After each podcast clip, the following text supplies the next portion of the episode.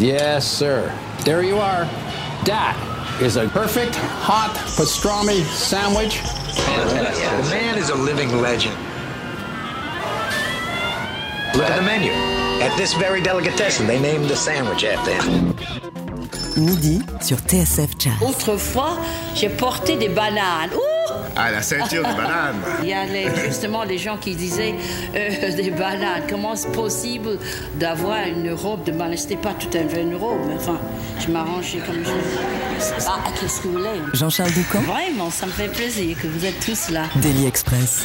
Merci.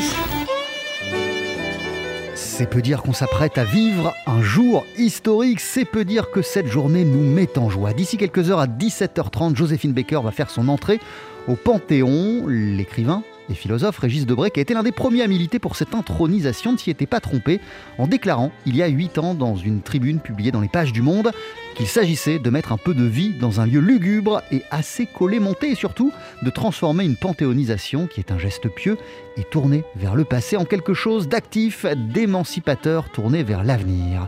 Joséphine Baker, c'est plus qu'un symbole, c'est le visage concret, le parcours hors norme d'une femme noire, née dans le Missouri en 1906, dans une ville de Saint-Louis minée par le racisme, et qui va conquérir Paris à 19 ans, se retrouvant un peu par hasard à la tête d'un spectacle alors baptisé la Revue Nègre, monté par le Théâtre des Champs-Élysées. Lors de sa première apparition parisienne, elle se présente quasiment nue sur scène, uniquement vêtue d'une ceinture de plumes à la taille. Si certains crient au scandale, c'est surtout un triomphe qu'on va lui réserver, lançant sa légende et lui faisant rapidement réaliser qu'elle étouffait dans son pays d'origine, où il n'y avait pas de place pour les Noirs, alors qu'à Paris, elle pouvait être elle-même. Féministe dès l'entre-deux-guerres, figure de la résistance pendant la Seconde Guerre mondiale, qui lui vaudra d'ailleurs de recevoir une croix de Lorraine des mains même de Charles de Gaulle, militante antiraciste qui participa en 1963 à la marche sur Washington de Martin Luther King et qui prit d'ailleurs la parole à cette occasion, vêtue de son uniforme de l'armée de l'air française et de ses médailles de résistante, femme visionnaire et profondément humaniste, elle qui adopta 12 enfants de nationalité et de confessions différentes, sa tribu arc-en-ciel comme elle l'avait surnommée. Impossible d'être exhaustif quand on évoque la mémoire de Joséphine Baker. Alors nous, ce midi, on va se concentrer sur les années cruciales de l'entre-deux-guerres. On va tenter de voir si Joséphine Baker était alors une simple attraction exotique ou si elle a au contraire très vite fait bouger les lignes sur des questions toujours contemporaines. On va aussi voir à quel point ces premières années parisiennes ont été le socle de tous ses engagements suivants. Avec nous, pour en parler, Sylvie Chalaye. Bonjour, bienvenue. Bonjour. Mille merci d'être avec nous. Vous êtes historienne des arts du spectacle, anthropologue des représentations coloniales et enseignante à la Sorbonne Nouvelle. Comment ça va et comment vous vous sentez en cette journée historique ? Je suis très contente. C'est un peu de l'euphorie même, parce que c'est vrai que quelque part, on assiste à un événement qui va être emblématique pour la suite, on espère, qui a une valeur à la fois symbolique, bien sûr, mais aussi qui touche de manière quasiment prismatique à plein d'enjeux liés à notre société d'aujourd'hui. Et ça va des questions du racisme, des questions migratoires, parce que aussi Joséphine Baker était finalement une immigrée, et donc qui a adopté la France, et la France l'a adoptée. Et c'est aussi important, cette dimension-là. Et puis, c'est le monde du spectacle qui est mis à l'honneur, pour le coup. Pas beaucoup d'artistes qui soient rentrés au Panthéon et finalement le monde du spectacle, le monde du théâtre et le music-hall. Une saltimbanque, une clown qui rentre donc au Panthéon, c'est important. Et donc je suis historienne du théâtre, donc ça me touche particulièrement. Et puis c'est tout d'un coup le jazz qui rentre au Panthéon, tout simplement. C'est ça aussi, avec tout ce que ça représente d'engagement politique, historique, par rapport à la question des Africains-Américains, mais aussi le fait de faire finalement un sacré pied de nez à l'esclavage et à cette histoire terrible qu'ont connue les Africains déportés au moment de la traite négrière. Voilà, cette entrée au Panthéon, effectivement, elle synthétise énormément d'enjeux qui sont essentiels, qui sont réjouissants, on le disait. À vos côtés, Sylvie, à nos côtés, ce midi, le saxophoniste Raphaël Imbert. Merci aussi d'être avec nous. Comment ça va ? Très bien, très très bien. Ravi d'être là et ravi de vivre avec vous cette journée historique, effectivement. Alors toi, Raphaël, vous animez deux fois par mois les 1001 nuits du jazz au Bal Blomet, ex-Bal-Nègre, où Joséphine Baker avait ses habitudes. Vous lui avez aussi rendu hommage à travers des concerts et des conférences. Même question, qu'est-ce qu'elle représente pour vous, cette entrée au Panthéon ? Ah bah c'est là, je ne vais pas paraphraser ce que vient de dire Sylvie, mais effectivement insister sur le fait que c'est le monde du spectacle qui rentre au Panthéon, c'est-à-dire que les arts et les arts vivants, les arts du spectacle ont aussi une place dans la mémoire, dans cet endroit et dans cette manière de faire vivre la mémoire. Vous savez, c'est un sujet qui m'intéresse à plusieurs titres. Moi, j'aime beaucoup travailler dans ma musique, dans les constructions que je fais sur l'idée de mémoire, et je travaille régulièrement dans un lieu de mémoire qui est le Bal Blomet, effectivement, dans lequel le fantôme, enfin, c'est même pas le fantôme, c'est l'esprit de Joséphine, est en permanence présent. Et c'est très fort, c'est très marqué, dans un lieu qui a été rénové, réhabilité entièrement. L'esprit de Joséphine est toujours là et rappelle ce qu'a été le choc, en fait, de l'arrivée de cette musique, de l'arrivée de cet art et de l'arrivée de cet artiste à Paris, en fait. On va en reparler en détail. Nous sommes enfin en compagnie du contrebassiste Patrice Caratini. Soyez le bienvenu, Patrice. Bonjour. Pareil, toujours un plaisir de vous accueillir à la radio. Il y a 8 ans, vous aviez consacré le spectacle Chez Joséphine à Joséphine Baker avec la chorégraphe Raphaël Delaunay. Je précise qu'il était aussi question de Sidney Bechet, que Joséphine Baker a rencontré sur le paquebot qui la conduisait en France pour la première fois. Vous portez quel regard sur cette entrée au Panthéon ? Je ne saurais pas. Évidemment, l'événement est d'une très grande force symbolique, hein, c'est clair. Après, le Panthéon, c'est pas ma tasse de thé. Moi, personnellement, c'est un endroit froid et obscur. Et alors, c'est plus la personne qui est mise en valeur, en fait, et tout ce qu'elle représente qui est plutôt réjouissant, quoi, par les temps qui courent, hein, parce que c'est pas l'époque. Et donc, ça tombe très bien, en fait, qu'il y ait cette commémoration, parce que Joséphine Baker, c'était... c'est quelqu'un qui a pris une place assez importante et qui a fait un certain nombre de choses qu'on sait pas toujours, d'ailleurs, hein, et qui avait notamment une liberté de penser d'une très grande modernité, en fait, quoi. Donc c'est bien que des gens comme ça soient, enfin, tout ce qu'elle représente, quoi, soit aujourd'hui, par les temps qui courent, dans l'ère du temps. Voilà.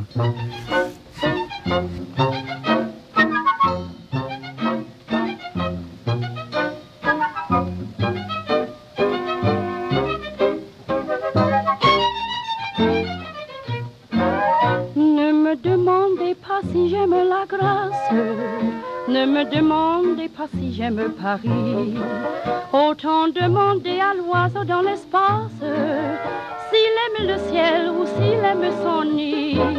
Autant demander aux marins qui voyagent s'il peut vivre sans la mer et le beau temps.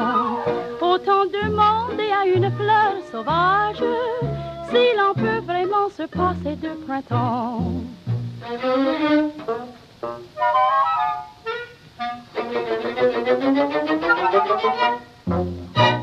Paris, Paris, Paris, c'est sur la terre un coin de paradis. Paris, Paris, Paris, de mes amours c'est lui le favori. Mais oui, paradis, ce que j'en dis on vous l'a déjà dit. Et c'est Paris qui fait la parisienne, qu'importe qu'elle vienne du nord ou bien du midi.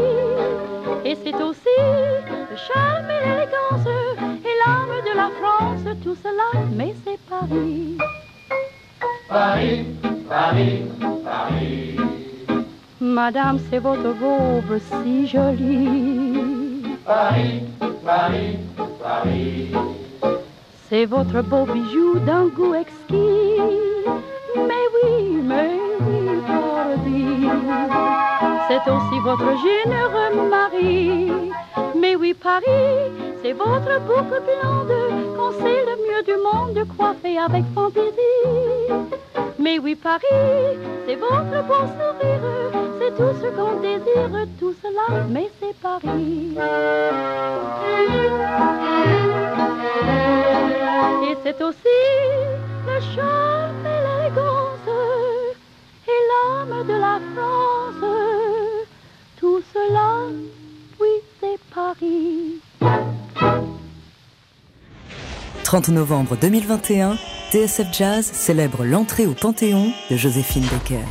Avec à l'instant Paris, ce Paris où Joséphine Baker débarque donc en septembre 1925 à l'âge de 19 ans au départ.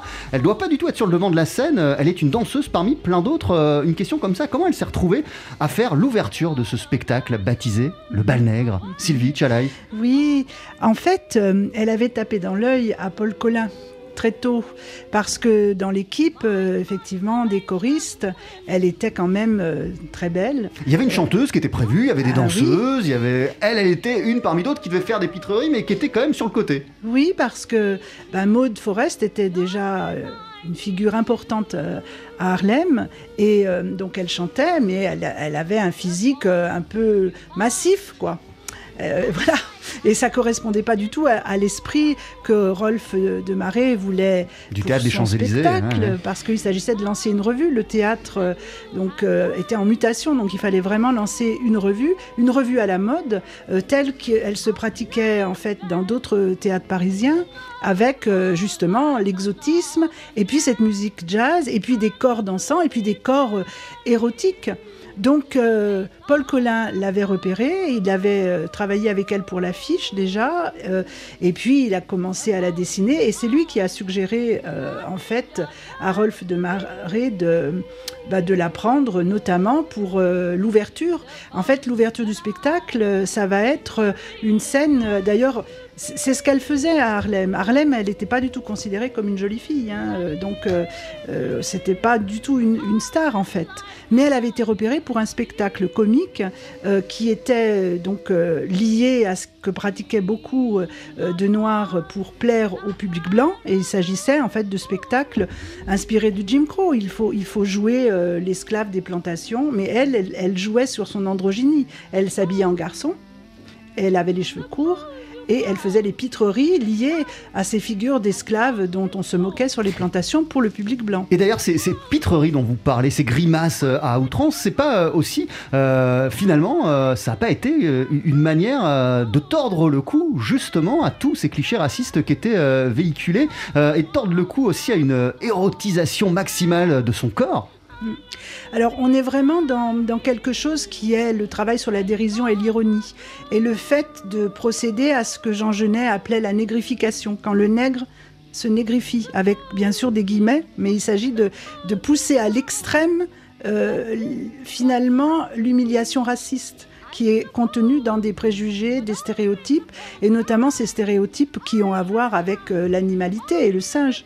Donc, quand elle jouait finalement donc l'esclave des plantations qui est tout dégingandé, élastique et qui fait des gestes d'animaux, avec le fait d'avoir les yeux qui louchent, on a des images de ça, on a beaucoup de photos qui ont été faites notamment par Lucien Valéry, qui a quand même aussi beaucoup contribué à quelque part construire un logo d'une certaine manière de Joséphine, comme Paul Colin en tant que plasticien, en tant que dessinateur. Et du coup, ces images-là sont effectivement des images ironiques, pleines de dérision. Et moi, j'aime bien évoquer la dimension aussi qui est liée quand même à la question de l'émancipation du corps et de l'esprit. Elle le dit d'ailleurs, arrivée à Paris, elle peut libérer son esprit et son corps. C'est parce qu'elle libère son esprit qu'elle libère aussi son corps. Les deux marchent ensemble, en fait. Bien sûr, mais il faut se repositionner dans ce que... Enfin, se reprojeter dans ce que représente, en fait, le corps de l'esclave.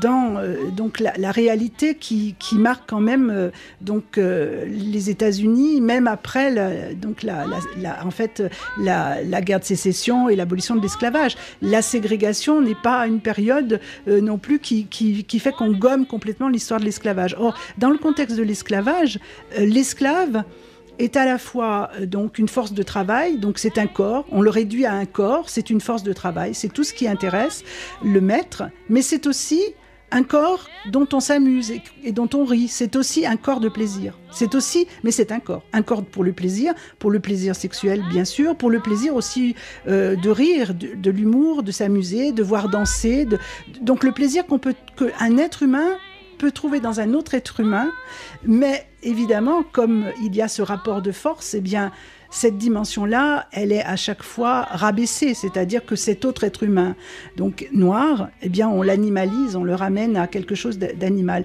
Ce qui fait que Joséphine a quand même grandi avec cette dimension-là. Et tout d'un coup, elle va pouvoir, grâce finalement à à la façon dont elle a été reçue, perçue dans le monde du spectacle. Et très vite, effectivement, tout d'un coup, elle s'aperçoit qu'elle peut être autre chose que cet objet spectaculaire qu'elle pouvait être pour le public blanc aux États-Unis, même à Harlem, qui venait la voir jouer. Donc finalement, elle va intégrer un autre corps d'une certaine manière. Elle va pouvoir faire partager une autre dimension qui est la sienne. Alors, avec bien sûr des particularités, c'est une femme-enfant, hein, il va y avoir cette dimension-là. Et elle va se construire une personnalité tout à fait étonnante, mais c'est vrai qu'elle va être particulièrement touchante. Enfin, très vite, on va avoir envie de la... quelque part de la protéger. La chanson qu'on écoutait tout à l'heure qui évoque l'oiseau, enfin la dimension de l'oiseau. L'oiseau, c'est à la fois le petit être fragile, mais en même temps, c'est aussi cet être qui est capable de s'envoler et de faire des choses extraordinaires. Et d'être totalement libre. Et d'être absolument totalement libre. Donc il y a cette image-là dans la figure de Joséphine. C'est pour ça qu'il ne faut pas du tout la réduire aux plumes d'autruche qu'elle portait lors de la Revue Nègre dans la partie finale. Où d'ailleurs, ça s'est très très mal passé. Hein, lors de la... En fait, de la première du spectacle, le public sifflait, enfin, elle était absolument... elle savait pas quoi faire, donc elle en faisait des caisses, elle jouait encore plus, elle dansait. Et le régisseur fermait le rideau, après il rouvrait, il savait pas si c'était du lard ou du cochon, comme on dit, parce qu'en fait, c'était pas du tout une réception sereine. Et c'est vrai qu'elle amène quelque chose qui va révolutionner les esprits et les corps aussi. Raphaël Imbert, une question comme ça. À quoi ressemble le Paris de l'entre-deux-guerres? En tout cas, à quoi ressemble le Paris dans lequel débarque Joséphine Baker? Bah c'est un creuset incroyable de différentes cultures et d'avant-garde, c'est quand même surtout ça. La réception de Joséphine et du jazz en général, comme à l'arrivée de Jim Europe en 18 avec les troupes américaines et les Harlem Hellfighters, comme aussi les prémices de tout cela qu'on voit à l'œuvre dans la réception des cakewalks, des ragtime, on voit quand même l'avant-garde française et particulièrement l'avant-garde parisienne.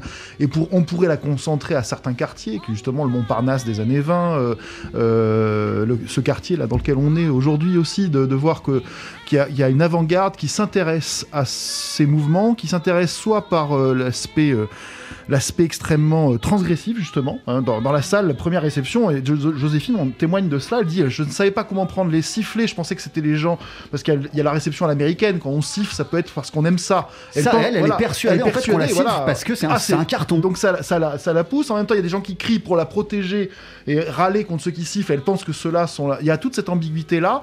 Et il y a un choc qui est parfaitement décrit. Alors, en règle générale, sur l'arrivée du jazz dans toutes ses dimensions comme quelque chose, une grande nouveauté.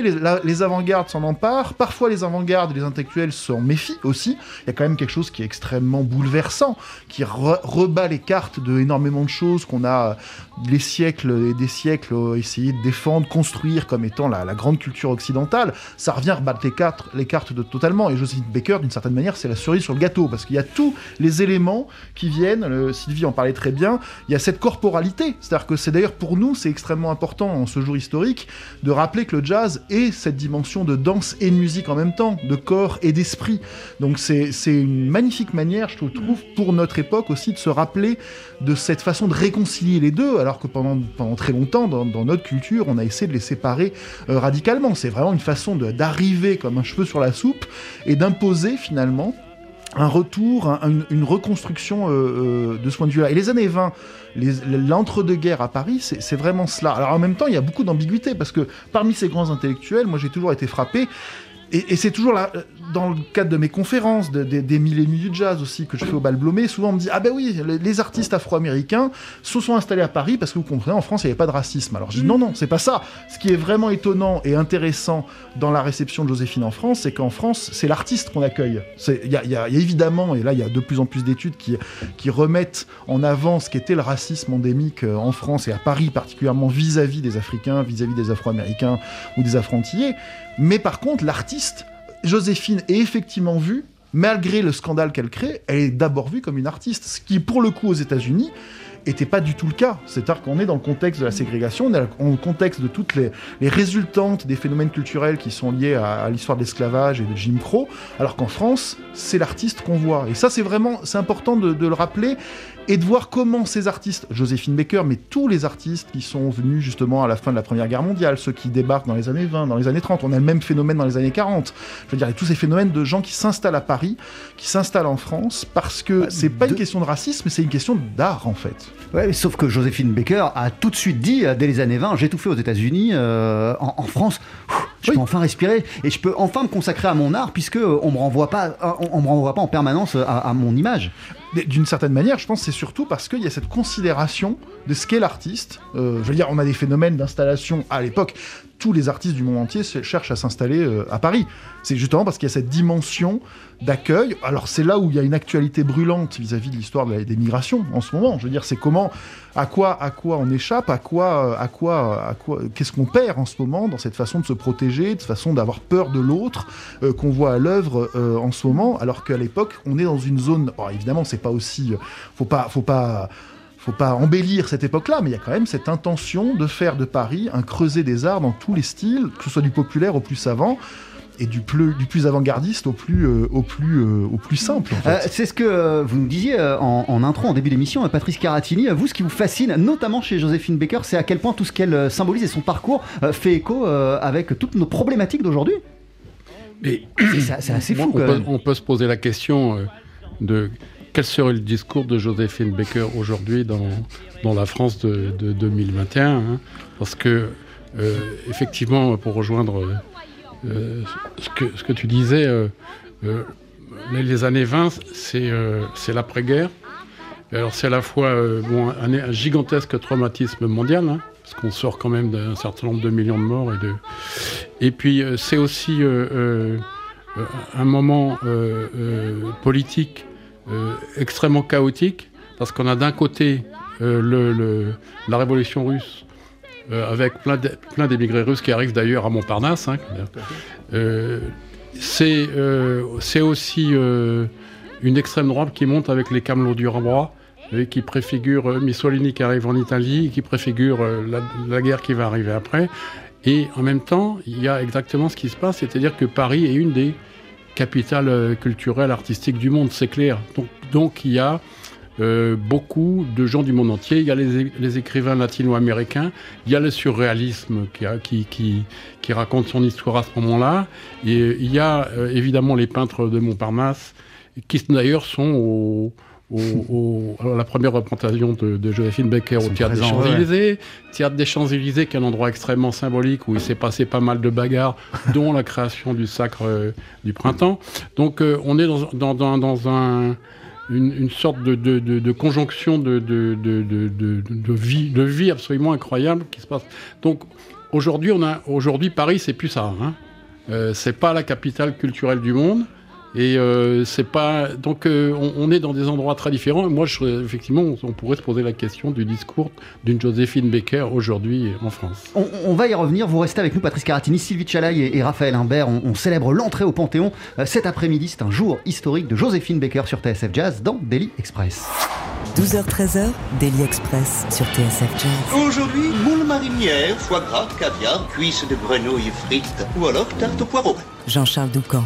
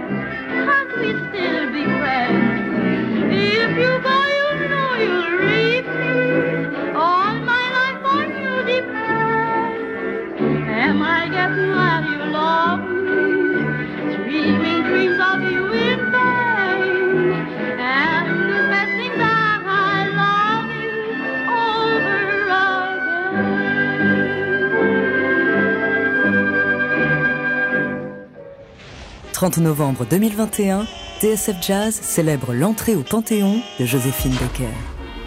Et nous le faisons dans Daily Express en compagnie de Sylvie Chalaye, en compagnie de Raphaël Imbert, en compagnie de Patrice Caratini, Joséphine Baker qu'on vient d'entendre avec I'm Confessing That I Love You. Juste une question, Sylvie Chalaye, elle apparaît pour la première fois à Paris, Joséphine Baker, en 1925, donc au Théâtre des Champs-Élysées, à l'affiche du Bal-Nègre. Qu'est-ce qu'elle renferme, cette expression qui fait bondir aujourd'hui, Bal-Nègre? Alors c'est en fait, elle arrive avec la Revue Nègre, Joséphine Baker. Mais le Bal Nègre existe avant, déjà en 24. Et c'est aussi parce qu'il y avait précisément Nègre, oui, cette dimension-là qui était particulièrement exotique, qui faisait danser le tout Paris autrement. Avec un corps libéré, avec des musiques qui venaient aussi des Antilles et pas, donc c'est pas forcément seulement le jazz au Bal Blomet, mais ça je pense que Raphaël en parlera mieux que moi parce qu'il connaît bien les lieux. Et du coup, c'est pour ça que la Revue Nègre s'est appelée la Revue Nègre. C'est parce qu'il y avait le Bal Nègre. Et donc, il fallait faire une revue qui concurrence un peu la dimension exaltée qui se manifestait dans le Bal Nègre de l'époque. Alors, qui était à Montparnasse, en plus, qui était vraiment dans un contexte tout à fait particulier, parce que on parlait tout à l'heure des avant-gardes. Les avant-gardes d'avant la guerre de 14, donc celle des dadaïstes, du futurisme, de tout ce qui va amener justement le plaisir de la vitesse, de la fulgurance, les esthétiques industrielles, enfin toutes ces choses-là, c'est avant la guerre. Et il y a déjà, effectivement, la guerre arrive en 14 et les musiques noires sont déjà plus ou moins présentes à cause de la danse, du cakewalk notamment, et d'autres aspects de cet ordre-là. Donc ce qui fait qu'il y a déjà une sensibilité. Mais après la guerre de 14, le jazz est arrivé véritablement. Et du coup, il y a dans les espaces du plaisir, notamment en dehors de Montmartre, donc avant 14 c'était à Montmartre, après 14 on est beaucoup plus du côté de Montparnasse. Et là, il y a toutes sortes de revues aussi, dans des espaces de plaisir en quelque sorte, où on amène de la nudité, en tout cas des danseuses qui sont souvent exotiques et qui sont au sein nu. Donc notamment Aïcha, par exemple, qui s'appelait Aïcha Goblet et qui a été beaucoup peint par Modigliani, par Pasquin, par des artistes de cette époque. Donc il y a déjà cette sensibilité à une femme exotique dénudée. C'est aussi les images coloniales, parce que on évoquait tout à l'heure la dimension de l'avant-garde et la force d'avant-garde de Joséphine dans sa gestuelle, mais aussi bien sûr dans ce qu'elle a représenté de dynamique, de fulgurance, de plaisir de la vitesse. Elle était, on le sait pas toujours, mais elle pilotait des bolides, elle aimait conduire, et puis elle a été, mais véritablement, pilote d'avion. Vraiment, dès 31, en fait, elle prend des cours et je crois qu'elle a passé son diplôme en 36 ou 37. Et c'est d'ailleurs en passant son diplôme qu'elle a rencontré son mari, Lyon, hein, qui va lui donner, le mariage va lui donner la nationalité française. Hein. Donc c'est dans ce contexte-là aussi de la modernité, du chamboulement finalement d'une époque, elle est complètement engagée dans cette affirmation de modernité avec notamment même son style garçonne, enfin cette dimension-là va être très très forte et parce qu'elle libère aussi le corps et le corps ça voulait dire avant 14 les corsets. Ça voulait dire la taille prise. Or, elle ne porte pas de soutien-gorge, pas de corset, pas de... Alors, quand il s'agit de porter des robes. Par contre, c'est assez drôle d'ailleurs de voir que parfois, elle porte les costumes qu'on lui imposait, qui ramènent à une autre dimension, et un peu paradoxale, c'est celle de la notion d'éroticolonie, c'est-à-dire le fait qu'elle va représenter la nudité africaine, ou la nudité qui vient de ces territoires lointains où la France donc déploie sa conquête coloniale. Mais alors justement, puisqu'elle a entretenu des liaisons avec Georges Simenon, notamment avec Le Corbusier, avec plein d'autres, on lui prête une liaison avec Colette, au-delà de la fascination qu'elle dégageait et qu'ils éprouvaient pour elle, quel regard portait toute cette intelligentsia véritablement sur Joséphine Baker? C'était de la bienveillance et de la fascination, c'était un peu de la condescendance, c'était quoi? Je crois qu'elle était surtout tellement insaisissable, tellement étonnante de capacité de rebondissement. Le fait même qu'elle ait accepté, parce qu'on ne comprend pas aujourd'hui pourquoi beaucoup de questions sont sur le phénomène de la ceinture de banane. Et alors, évidemment, on la ramène à la ceinture de banane parce que c'est une image plastique très forte, celle de Paul Colin. Mais en même temps, derrière la ceinture de banane, on se dit, mais qu'est-ce que c'est que dans les années 20, qu'est-ce que ça représentait? Alors, il ne faut pas oublier que la banane, c'est le symbole de l'énergie, de la vitalité, on découvre l'aliment banane. Et c'est pour ça qu'on crée le fameux chocolat banania. Le banania, c'est du chocolat et de la banane. Or, le chocolat et la banane, la peau noire et la banane, et le fait, même encore aujourd'hui, on parle d'avoir la banane, hein, pour dire qu'on est souriant et dynamique. Il y a quelque chose de cette dimension-là dans la ceinture de banane. C'est pas seulement le rapport à l'animalité et au singe.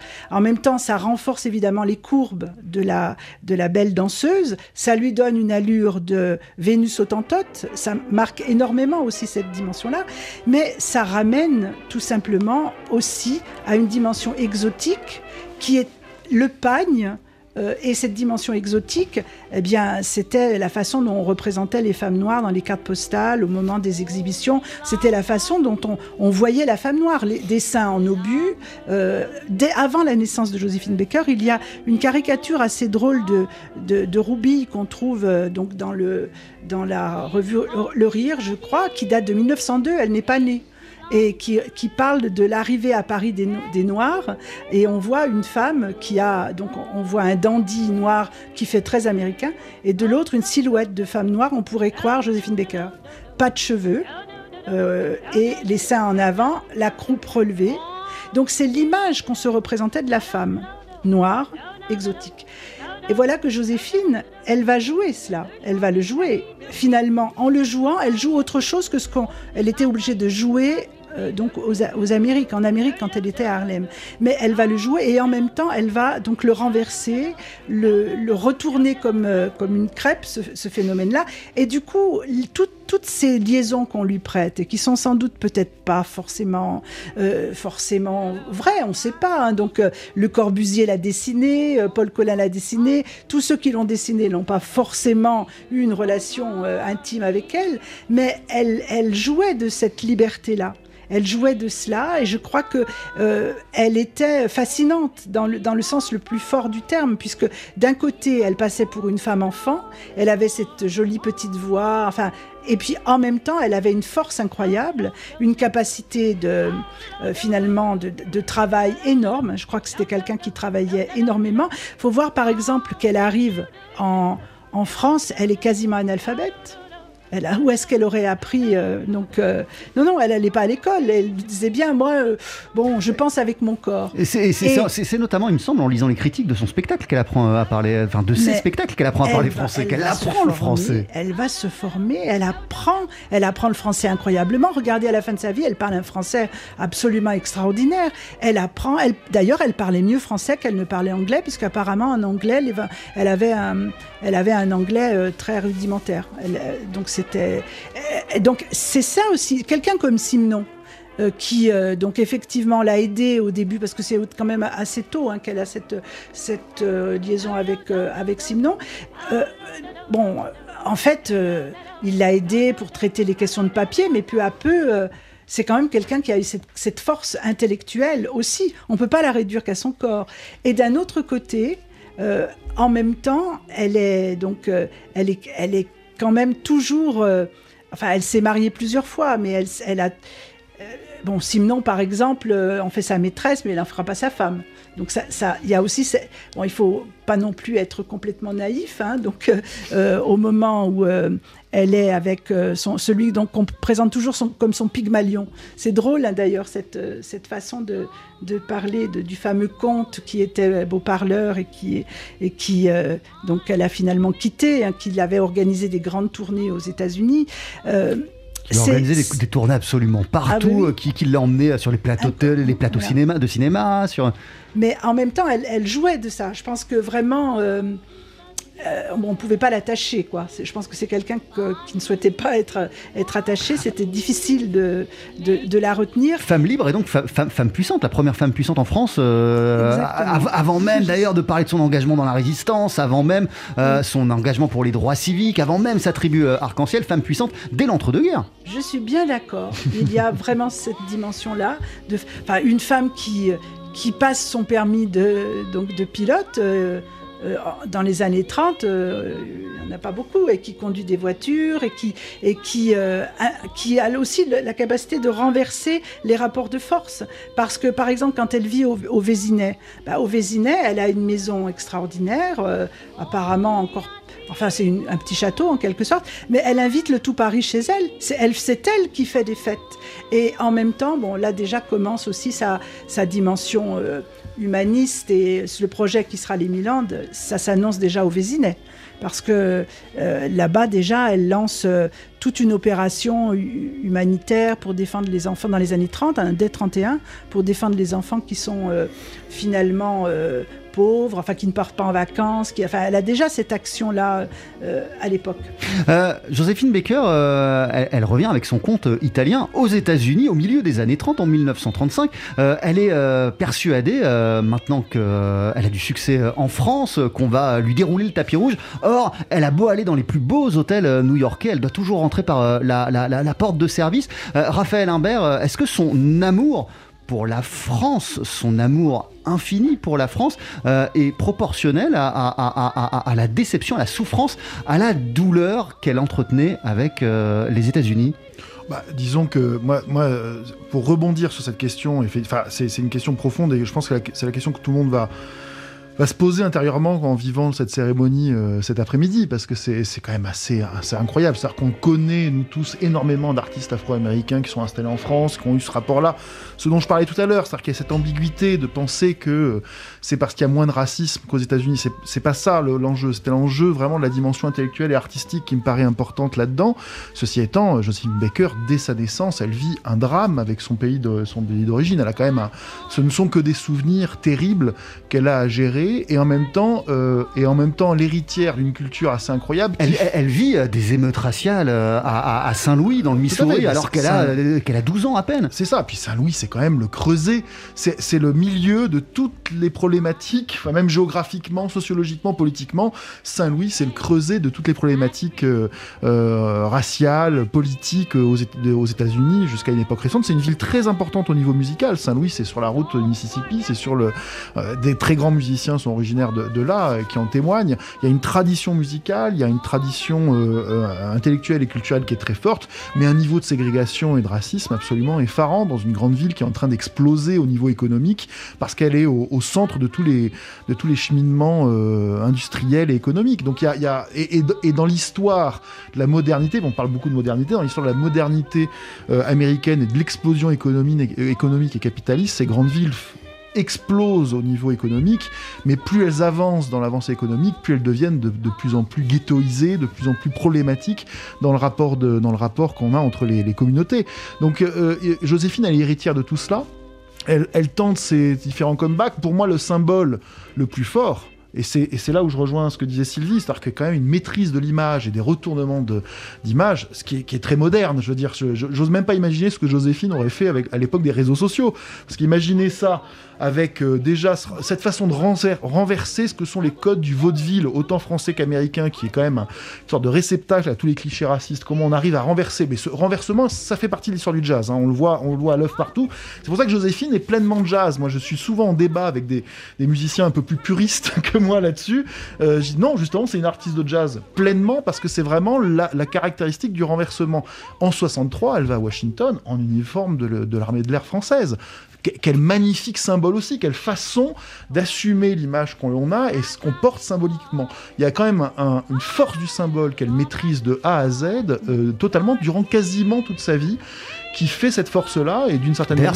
La tribu arc-en-ciel aussi, c'est un projet magnifique, fabuleux, c'est un symbole fort. Ah, rassembler des enfants du monde entier, de tout pays, d'origines différentes. C'est un symbole fort. De confessions différentes. J'ai eu l'occasion de rencontrer quelques-uns de ces membres de cette tribu. L'histoire est extraordinaire, avec quand même malgré tout une ambiguïté qui d'ailleurs, quand on débat un petit peu, même de la part de gens qui sont on est tous ravis évidemment de cette panthéonisation, mais c'est comment elle mettait en avant, et ça c'est très américain pour le coup, la confession comme un marque d'identité. Mais chez les enfants qu'on adopte, comment faire cela? Alors ça, en France, ça avait un petit peu de mal à passer, justement. C'est toujours le domaine, vous connaissez mon intérêt pour tout ce qui est question religieuse et spirituelle. C'était comment, quand elle crée la tribu arc-en-ciel, elle détermine finalement, selon les origines des enfants qu'elle adopte, une confession. Et ça pour le coup, c'est assez particulier, par exemple. C'est quelque chose qui a déjà à l'époque posé débat et qui est très actuel dans les débats, justement sur l'identité qu'on vit à l'heure actuelle en France comme partout dans le monde. Donc voilà, là aussi il y a une modernité, il y a des questions de modernité et d'actualité qui sont déjà présentes dans la façon dont elle imagine les choses. En même temps, moi quand j'ai eu la chance de rencontrer quelques-uns de ces membres-là, il y avait quand même cette nostalgie, cette force qu'elle a représentée, qu'elle met à un niveau, et qui est d'ailleurs un mot qu'elle utilise assez souvent visiblement, et qui en France résonne énormément, c'est l'humanisme. Donc elle se positionne comme une humaniste. Ça, quand elle fait son retour, notamment en 1963 pour les droits civiques, c'est un mot qui est presque unique et original dans ce contexte-là. Et ça devient finalement une marque de fabrique de cet amour qu'elle a eu pour la France, de l'apprentissage qu'elle a eu de la culture française, vis-à-vis d'un mot qui a une force symbolique également extrêmement forte. Patrice Caratini, vous aviez donc à 8 ans consacré avec la chorégraphe Raphaël Delaunay un spectacle qui s'appelait Chez Joséphine, à Joséphine Baker, aussi à sa rencontre avec Sidney Bechet dans les années 20. Qu'est-ce qui vous avait fasciné, vous, à l'époque, dans le personnage de Joséphine Baker? D'abord, juste dire un mot de cette histoire. C'est donc Raphaël Delaunay qui cherchait des musiciens pour créer un spectacle autour de Joséphine Baker. Et Sidney Bechet, elle ne savait pas encore très bien. Et puis donc je l'ai rencontrée et on a discuté de ça. Et moi j'avais fait peu de temps avant tout le travail sur la musique des Antilles avec Alain Jean-Marie et l'orchestre. Et puis on avait des proximités, des affinités. Et surtout, enfin, ce qui était frappant dans le discours de Raphaël Delaunay, qui est donc une danseuse qui est d'origine martiniquaise, je crois, je ne sais plus si elle est Martinique ou Guadeloupe, en tout cas elle est antillaise d'origine. Et elle était danseuse de l'opéra quand elle était dans le corps de ballet de l'opéra, seule, noire, au milieu de toutes les blanches. En fait, si vous voulez, l'histoire se répète d'une autre façon, quoi. Et elle a démissionné de l'opéra pour aller chez Pina Bausch, qu'elle avait vu sur scène, et donc où elle avait entrevu d'autres possibilités, d'autres moyens d'expression. Bon, on a discuté un petit peu de ça, et elle voulait monter un spectacle là-dessus. Donc Moi, j'avais réuni, donc c'était les chorégraphes souvent travaillent avec des musiques enregistrées. Aujourd'hui, hein, à l'époque des musicals, c'était une autre affaire. Il y avait des grands orchestres sur scène. Bon, cette période n'est plus d'actualité. Mais là, elle voulait des musiciens sur scène. Donc, j'avais réuni moi un sextet où il y avait des jazzman, où il y avait André Villéger, bon, qui, pour Sidney Bechet, on pouvait difficilement trouver, où il y avait Alain au piano, il y avait Thomas Grimont-Pré, Denis Leloup, Claude Égéa, enfin les gens avec qui je travaille habituellement. Moi, je jouais à la contrebasse et il y avait donc un trio, c'était Raphaël Delaunay et deux danseurs noirs.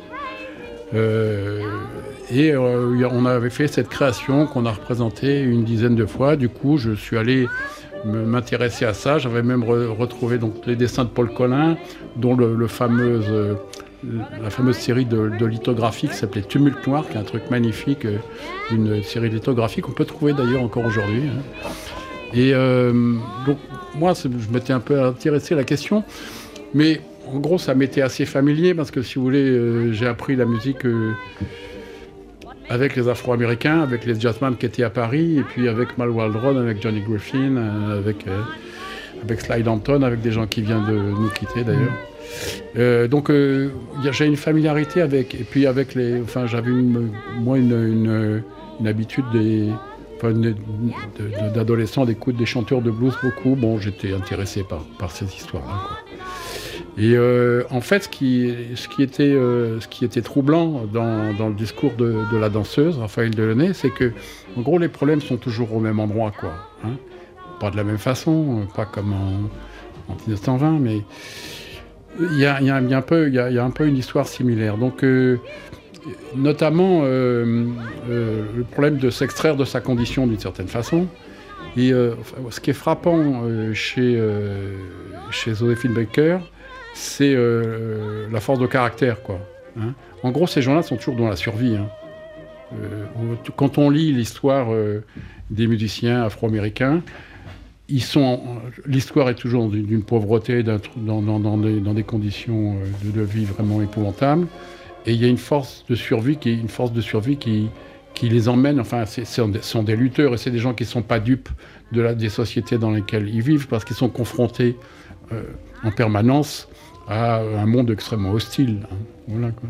Donc, j'ai été ramené à ça tout simplement à l'époque par ce projet. Le spectacle s'appelait Chez Joséphine. Merci beaucoup Patrice Caratini d'être passé nous voir sur TSF Jazz. Sylvie Chalaye, mille merci d'être venue aussi dans Daily Express. Vous êtes historienne des arts du spectacle, anthropologue des représentations coloniales, enseignante à la Sorbonne Nouvelle. Patrice Caratini, vous êtes évidemment contrebassiste, compositeur, chef d'orchestre. Raphaël Imbert, mille merci aussi d'être venu dans Daily Express. Saxophoniste qui anime les 1001 nuits du jazz au Bal Blomet 2 fois par mois. Il va être question ou pas prochainement de Joséphine? On y réfléchit évidemment, mais là jeudi par exemple on fait une soirée free jazz, mais je trouve que c'est un bon hommage à Joséphine. C'est un bel hymne à la liberté qu'on va donner aussi. Merci à vous tous et Joséphine Baker fait son entrée évidemment au Panthéon tout à l'heure à 17h30.